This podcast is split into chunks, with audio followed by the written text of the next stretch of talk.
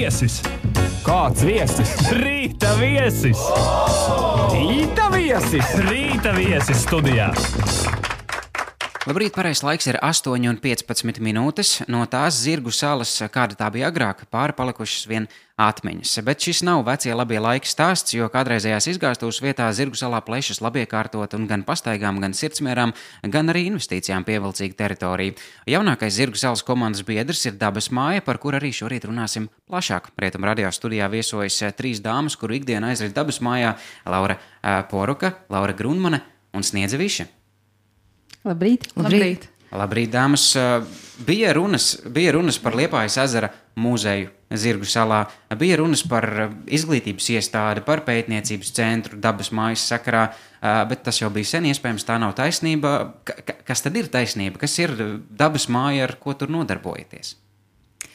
Jā, tā kā daļai tas, ko tu teici, ir taisnība. Tas ir gan daļai gan muzejs, gan, gan izglītības centrs. Uh, Jo būtībā jā, dabas māja ir vidas izglītības centrs. Mēs darbojamies Liepājas pilsētas izglītības pārvaldes pārziņā, precīzāk zinātnes izglītības inovāciju centra daļa mēs esam. Viena no sastāvdaļām. Un minēji muzejs. Cik, cik liela ir tā muzeja daļa? Būtībā jā, dabas māja veiks šo ekspozīcijas funkciju. Tātad, jā, šis tiek realizēts daļai gan pašvaldības finansējuma ietvaros, gan Norvēģiju finanšu instrumentu ietvaros. Un, jā, tātad puse no dabas mājas būtībā būs šī ekspozīcija. Par šo ekspozīciju, ja mēs varam uzreiz mazliet vairāk, kas tur aplūkojams? Pašlaik mums tur atrodas um, ekspozīcija par svešiem mūsu dabā. Šī ekspozīcija ir uz laiku tikai. Tad mums vēlāk būs cita tāda viesura teikt, ekspozīcija, bet tas mērķis ir ar laiku izveidot patstāvīgas instalācijas, ekspozīcijas, ko apmeklētāji varēs vērot, bet tās būs paliekošas. Pagaidām mums ir um, jā, izstāde no, no citām iestādēm, ko mēs piedāvājam apmeklētājiem apskatīt. Par to mēs vēl noteikti pagūsim parunāt. Kāda ir jūsu paša loma šajā visā, ar ko nodarbojaties kopā un atsevišķi? Um, tātad, jā, šeit Laura, esmu projekta Innovāciju centra attīstība Liepājas pilsētā vadītāja. Tas nozīmē to, ka ne tikai kūrēšu dabas mājas attīstību, bet arī kopradzes telpu, kas uh, atradīsies uh, autora ielā Laura papildinās 4. Autoriālā 4-6. 4-6, paldies tev. Un rūpēšos par to, lai tie mazie puzles gabaliņi liekās kopā un beigās, pēc, kā lai saka, projekta noslēgumā, 23. gadā, mums būtu divas inovatīvas, zaļi domājošas, skaistas telpas, kurās mūsu liepainieki, īpaši jaunieši bērni un arī skolotāji nāktu un iepazītos un izmantot šo vietu. Jā, um, es dabas mājā esmu vidas eksperte, uh, kas um, piedalīsies gan pie šo ekspozīciju izstrādes um, laika gaitā, šo projektu, projektu ietveros, un arī uh, atbildēšu tieši par, um, par āru apmeklējumiem, jā, kad izstrādāšu to programmu, kad mēs dosimies ar bērniem laukā un ko mēs tur īsti darīsim. Uh, Man gribās uzreiz papildināt, tad sniedz vairāk apgūs tieši liekas, zirgu salu un iziesim ārpus tās dabas mājas, dabas mājas rāmjiem un tiešām ieiesim iekšā tajā dabā un sajutīsim to, ko tad nozīmē patiesi dzīvot blakus ezeram. Jā. Uh, jā, un es esmu izglītības metodiķis pēc amata. Un, jā, es tā kā ikdienu arī pavadu dabas mājā, un es vairāk atbildu par laboratorijas daļu, par balto bioloģiju un sadarbību ar Liepājas vispār izglītojošām iestādēm. Tieši par sadarbību ar vispār izglītojošām iestādēm mēs varētu arī turpināt. Kā, kā notiek šī sadarbība? Um, es vēlētos iezīmēt to, ka īstenībā šim uh, projektam, tā kā tas ir Norvēģijas finanšu instrumenta atbalstīts projekts, ir, ir divi Norvēģijas sadarbības partneri. Mēs sadarbosimies ar, ar Trondheimas Zinātņu centru un arī ar Jārmusētā reģionālo muzeju Norvēģijā. Un tā izskaitā mēs sadarbosimies arī ar Liepājas universitāti. Uh, tādos divos ceļos. Viens, kas būs, kad mums būs šī sadarbība tieši eksponātu izveidē un attīstībā. Un uh, otra sadaļa būs, kad uh, kopā ar Liepājas Universitātes pārstāvjiem, uh, dabas un uh, inženierzinātņu fakultāti mēs attīstīsim arī izglītības šīs programmas uh, bērniem un arī uh, skolotāju, skolotājiem šos materiālus, kas būs vēlāk pieejami. Jā, jo būtībā dabas māja sevi ietvers divas šīs, divas šīs sadaļas, kad viena no tām pusēm ir sadarbība ar Tātad ar visām Latvijas skolām, kas tiks realizētas Norvēģijas projekta ietvaros, kas būs pieejamas šīs nodarbības visām Latvijas skolām vienlīdzīgi, kur vēlāk tiks arī organizēts gan šis transports, kā, un šīs nodarbības varēs apmeklēt visi, visi Latvijas, tātad visas Latvijas skolas bez maksas. Bet otra tātad dabas mājas funkcija. Ja mēs nerealizējam tikai, tikai šo Norvēģiju projektu, mēs realizējam arī pašvaldības kā, daļu. Uh, Un šī pašvaldības ietvaros savukārt mēs organizēsim tieši Liepājas vispār izglītojošām skolām šīs nodarbības, kur būs tātad dabas mājā pieejams šis brīvpiekļuvs laiks, kas vēlāk tiks, kad, kad precizēsies šie laiki, tad mēs arī ar skolām, skolām to izzināsim un pateiksim. Bet šobrīd tas, šī sadarbība noris tā, ka mēs veicam sarunas ar jomu koordinatoriem, ar skolotājiem par to, kāda tehnika viņiem ir nepieciešama, lai viņi varētu savu darbu veikt kvalitatīvi, plus atbilstoši jaunajai kompetenci izglītībai. Un, jā, un tad, kad šis, mēs būsim iepirkuši šīs tehnikas, tad Liepājas skolas un skolēni varēs nākt, viņas izmantot šajos brīvpiekļuvas laikos.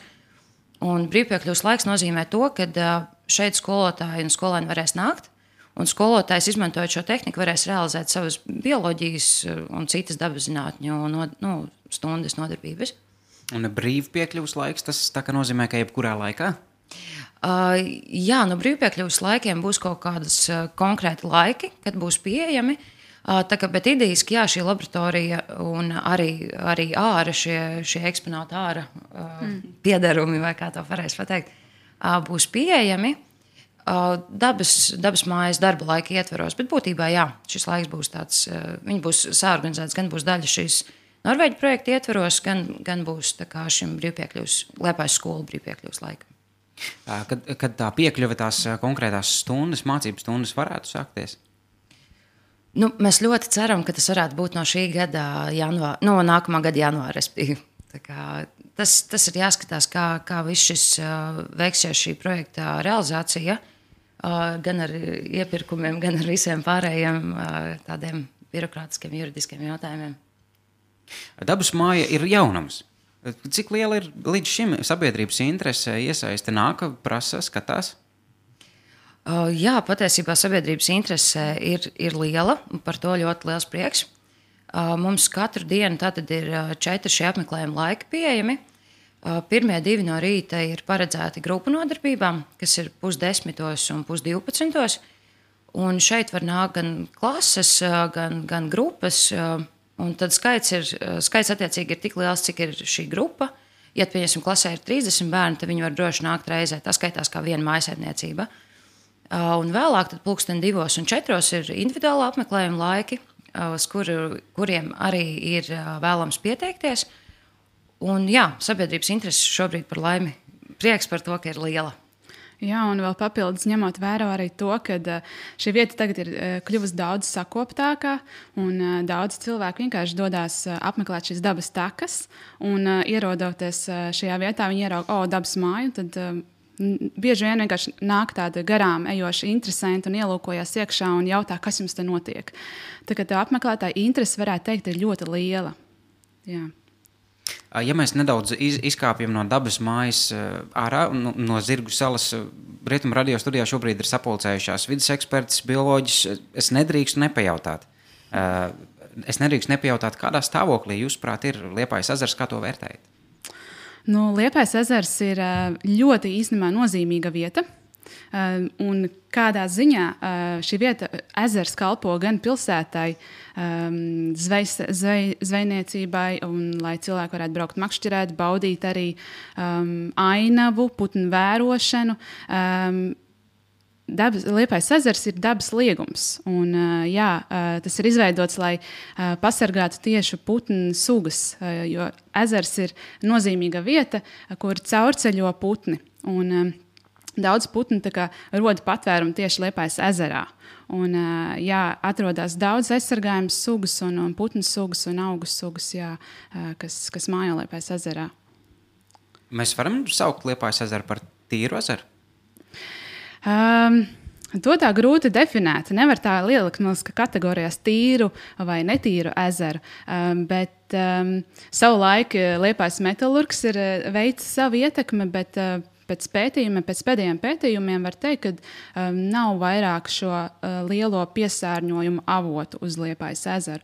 Protams, ir vēl arī dažādi notekūdeņi un tam līdzīgi, bet tas stāvoklis ir samērā stabils, varētu teikt. Jā. Es vēlos papildināt, jā, sniedzi, kad ir kaut kāda apstākļa, ko mēs nevaram varbūt paši, piemēram, arī kā pilsēta maz ietekmēt, jo, ja tas ir kaut kāds papildus organisko vielu pieplūdums, kas nonāk caur upēm vai caur citiem ūdens avotiem, kas jau ir tāda ķēdītas reakcija, kas nāk jau no kaut kādas tālākas vietas, tad uh, tas ir tāds nu, liels kopdarbs. Jo nav jau tā, ka ir ezers, ir jūra, ir šie visi lielie ūdens organismi, viņi ir savienoti savā būtībā, un tas ir tāds ritējums un ceļš. Tādēļ mēs nevaram nu, izdarīt vienu darbību, kā rezultātā vo, mēs tagad attīrām ezeru un viss ir forši. Diemžēl tā tas nenotiek. Visiem ir jāiesaistās, jādomā par savām ikdienas rīcībām, un tā ir tāda lielāka bilde. Ja vēl par ezeru un par tā saturu minējāt aizsargājamas sugas. Ir, ir kas tāds Liepājas ezerā, ir kaut kas tāds unikāls, raksturīgs tā kā tieši tikai un vienīgi Liepājas Jā. ezeram? No nu, Liepājas ezers, um, un īstenībā gribas teikt ne tikai ezers, bet arī tā pieguļošās pļavas uh, izceļas ar to, ka uh, ir, um, ir šī jūras ietekme.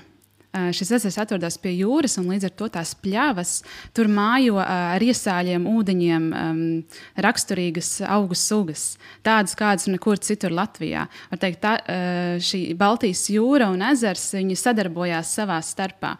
Un, jā, ir aizsargājami biotopi līdz ar to, kas ir atrodami tikai šeit, Liepājas pusē. Nu, kā aizsargājums sugas ļoti um, var pieminēt tādu sugu kā lielais dumpis. Um, jā, tas ir eh, tāds putns. Viņu varbūt īsti nevar redzēt. Viņš mājo niedrēs, labi paslēpies. Bet uh, kas man patīk, ka šajā putnā viņu var atpazīt pēc skaņas. Um, ja jūs dzirdat vienkārši ezera tūmā, ka kāds uh, liekas, ka pūš pudelē, tad tas ir tas lielais dumpis. Jā. Un, um, jā, tā arī aizsardzībai, uh, lielā dumpa aizsardzībai arī veids dažādas apsaimniekošanas pasākums, lai sagatavotu viņam tādu piemīlīgu vidi, lai viņš tur varētu dzīvot arī dabas mājas nākotnes plānos ir iesaistīties šādos pasākumos? Tieši apsaimniekošanas pasākumos? Vai? Jā, jā, apsaimniekošanā, dabas aizsardzība. Varbūt ar laika veicot kādus labos darbiņus, bet um, nevarētu, man liekas, ka teikt, tādos lielos, lielos projektos tur, tur varbūt citas lielākas institūcijas ies, iesaistītos. Jā. Bet mēs ar, vairāk darbotos ar uh, dabas izglītību, ar izpēti. Un lai izglītotu tieši sabiedrību jā, par to, kas ir tie piesārņošie faktori, kādas dabas vērtības mums mājo Liepais ezerā un jā, kā cilvēks īstenībā sadarbojas ar dabu. Tā jau, es domāju, mūsu tāda galvenā pamatfunkcija. Uh, jā, jo es domāju arī, uh, mēs pamatā vēlamies izglītot bērnus, uh, skolēnus, skolotājus un sabiedrību kopumā par visām šīm visām šīm gan dabas aizsardzības lietām, gan vispār par zinātni kā tādu, bioloģiju, ķīmiju, geogrāfiju. Kā, jo mēs vairāk, jā, nevis veiksim to funkciju. Tieši veikt šo, šo aizsardzību, bet vairāk kādu informatīvu funkciju. Jā, jo man uzreiz gribās papildināt, ka projekta galvenais mērķis ir pamodināt jauniešos to interesi. Interesi par to, cik patiesībā bioloģijā ir dažādas sfēras, par to, cik patiesībā arī dabas zinātnēs ir iespēja izpausties, satikt reāli to pašu vidas ekspertu, biologu, dabas mājā uz vietu, parunāt ar viņiem, kādas ir tās profesijas nākotnē, ko mēs varam darīt. Jo šī projekta mērķis ir tāds dabīgs tā ceļš, atrast to nu, iespēju jauniešam redzēt, ka tā pašā Liepājas universitātē viņi var tālāk studēt šīs vidas inženierzinātnes vai mācīties par bioloģijas skolotāju. Vienmēr sakot, atrast šīs alternatīvas iespējas, paskatīties tālāk, nu, ko mēs vēl varam darīt un mazliet izkāpt nu, ārā no tās kastes, jo ļoti bieži mēs dzīvojam tajos stereotipos, bet es ceru, ka dabas māja arī ar tām tehnoloģijām, ko cilvēki tur varēs redzēt un sajust, sadzirdēt, sataustīt un uh, visādi citādi izjust, viņos pamodinās to sajūtu, ka jā, šis ir kaut kas, ko studēt, ko mācīties, kam dzīvot un kam sevi nu, veltīt. Mm. Jā, jo man liekas, arī viens, ka, ja tu sēdi skolā un mācies par bioloģiju, par dabu, tad esi tajā klasē. Uh, bet uh, šis uh, dabas mājas, tas galvenā tā viena no būtībām ir, ka tu vari doties dabā. Un tu esi dabā, tu, tu, tev ir tavs, tev ir tā saskarsme ar to dabu. Tu redzi, tu pēti, tu izzini, tu meklē, tu ievāc. Un, uh, tas uh, um, veicina to izpratni par to par dabu. Un, uh, jā. uh. Tāpat jāsaka, ka dabas māja, manuprāt, arī ir kā, ir, ir kā tāds um, apliecinājums liepainieku zinātnē, un uh, to pamanījusies izmantot arī pirmā kultūras iestāde, ja precīzāk, tad Liepājas leļu teātris. Pastāstiet par šo sadarbību, kā tā izvērtās un, un kas tad tieši notiks sadarbībā ar viņiem. Uh, jā, jā, mēs esam priecīgi, ka šis uh, pirmais jā, kultūras tipa pasākums uh, arī pie mums notiks. Uh, jā, kas attiecas uz kultūras pasākumiem, mēs esam būtībā atvērti dažādai sadarbībai, bet ir jāņem vērā tas, ka šī māja ir uzcelta no viena projekta ietveriem, kas ir Eiropas jūrlietu un zivsaimniecības fonda nauda. Un tad uh, otrs, tātad šo dabas mājas saturu, šos eksponātus, ko mēs veidosim šo trīs gadu laikā, uh, mēs realizējam caur Norvēģu finanšu instrumentu projektu. Uh, Un, abiem, un daļai mums, protams, iet arī pašvaldības nauda vēl, vēl iekšā šajā, šajā mājā. Un kas ir jāņem vērā, kad abiem šiem projektiem ir uh, konkrēti noteikumi un nosacījumi, kuri mums ir jāievēro. Tad līdz ar to mēs esam atvērti visiem piedāvājumiem, gan kultūras pasākumiem, gan, uh, gan dažādām citām uh, konferencēm, diskusijām un cita tipa sadarbībai, bet uh, mums jāskatās, vai tas iekļaujas šo projektu noteikumos. Tā kā. Bet jā, mēs esam laipni aicinām bērnus 19. Mm. Jā, es pareizi saku. Pareizi, pareizi. 19. septembrī ciemos pie mums, mums būs jā, šāds interesants leļu teātris pasākums, Ilgons un Visvisums, kas notiks ārā, bet arī dabas māja šajā laikā būs atvērta, kas ir vakarā līdz pus, pus 12. vakarā, tā ir sestdiena kad uh, droši varat nākt ciemos un pavērot, uh, kā dabas maisa izskatās tumsā. Ir ļoti skaisti gan šis apgaismojums, gan viss, kā tas izskatās. Jā, īstenībā, jā, priecē tas, ka uh, ir šī interese un uh, kad uh, dabas māja var būt arī tāda inspirācija dažādām citām jomām, ne tikai dabai. Bet tā ir tas, tas ko daba rosina to inspirāciju. Mums arī bija joma koordinātori pie mums ciemos mm. dabas mājā, un viens no um, pasniedzējiem, varētu teikt, pienāca klāt un teica, ej, mums ir ideja, um, es varētu atvest šeit savus skolniekus. Viņi varētu staigāt par zirgu salu apkārt uh, ezeram, un uh, varbūt arī pie jums šeit iegriezties dabas mājā. Viņam būtu uzdevums uzrakstīt uh, savus pārdomus par visu redzēto, par, par Liepais metālurgu, par Liepais ezeru, par putniem, vienalga. Bet uh, viņš saskatīja to, ka tā ir tāda arī, arī inspirācijas vieta. Um, jā, tad priecē arī, ka teātris arī uh, mūs ierauga arī kā tādu atbalsta vietu un inspirācijas vietu. Mm. Jā, es pilnīgi, pilnīgi piekrītu sniedzēju, jo šajā reizē arī, kad bija šie jomu koordinatori ciemos pie mums, pie manis savukārt pienāca arī literatūras jomas koordinatori. Kas arī bija liels prieks dzirdēt, kad viņa teica, ka viņa jau uzreiz redz, kā viņu šeit savas literatūras stundas var, var realizēt, kā viņa šeit dzējoļus dažādas var piesaistīt. Un, kad, uh, kad, jā, kad arī šie varbūt humanitāro zinātņu pārstāvji spēj šeit atrast to realizācijas vietu, uz ko mēs noteikti arī esam atvērti. Uh, ne tikai veicināt šo dabas zinātņu kā, nezinu, precīzāku apguvi, bet piesaistīt arī šīs humanitārās zinātnes, gan literatūru, gan mākslas, kas, kas arī patiesībā visi šie gan anatomijas, gan botānikas, zooloģijas zīmējumi, piemēram, mm. visas šīs struktūras arī ir patiesībā vesels tāds mākslas paveids, kas, līdz ar to mēs esam atvērti arī uz to visu. Un jā, kas arī prieks, ka, ko vēl gribās pieminēt, kad Liepais muzejs arī jau pie mums ir atbraucis ciemos un vēlas veikt pieredzes apmaiņu. Un, un prieks par šīm Liepais citām iestādēm, kas, kas atbalsta gan mūsu, gan vēlas veidot šo sadarbību. Man arī prieks, neslēpšu, un es pavisam noteikti novēlēšu veiksmi šīs sadarbības īstenošanā. Bet pirms jūs laižu vaļā, ir kāda tāda vienota vietne, kur atrast jaunumus, meklēt ziņas par jūsu aktualitātēm?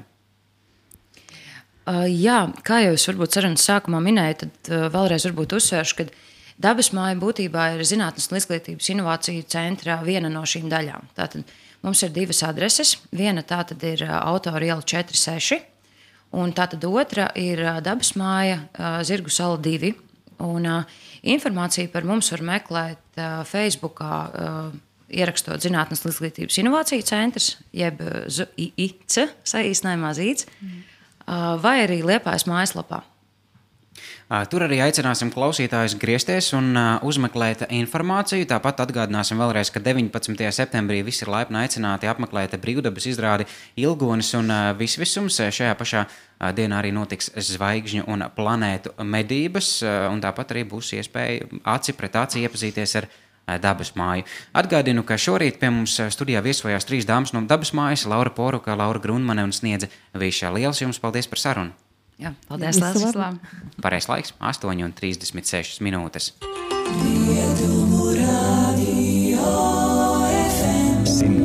105,8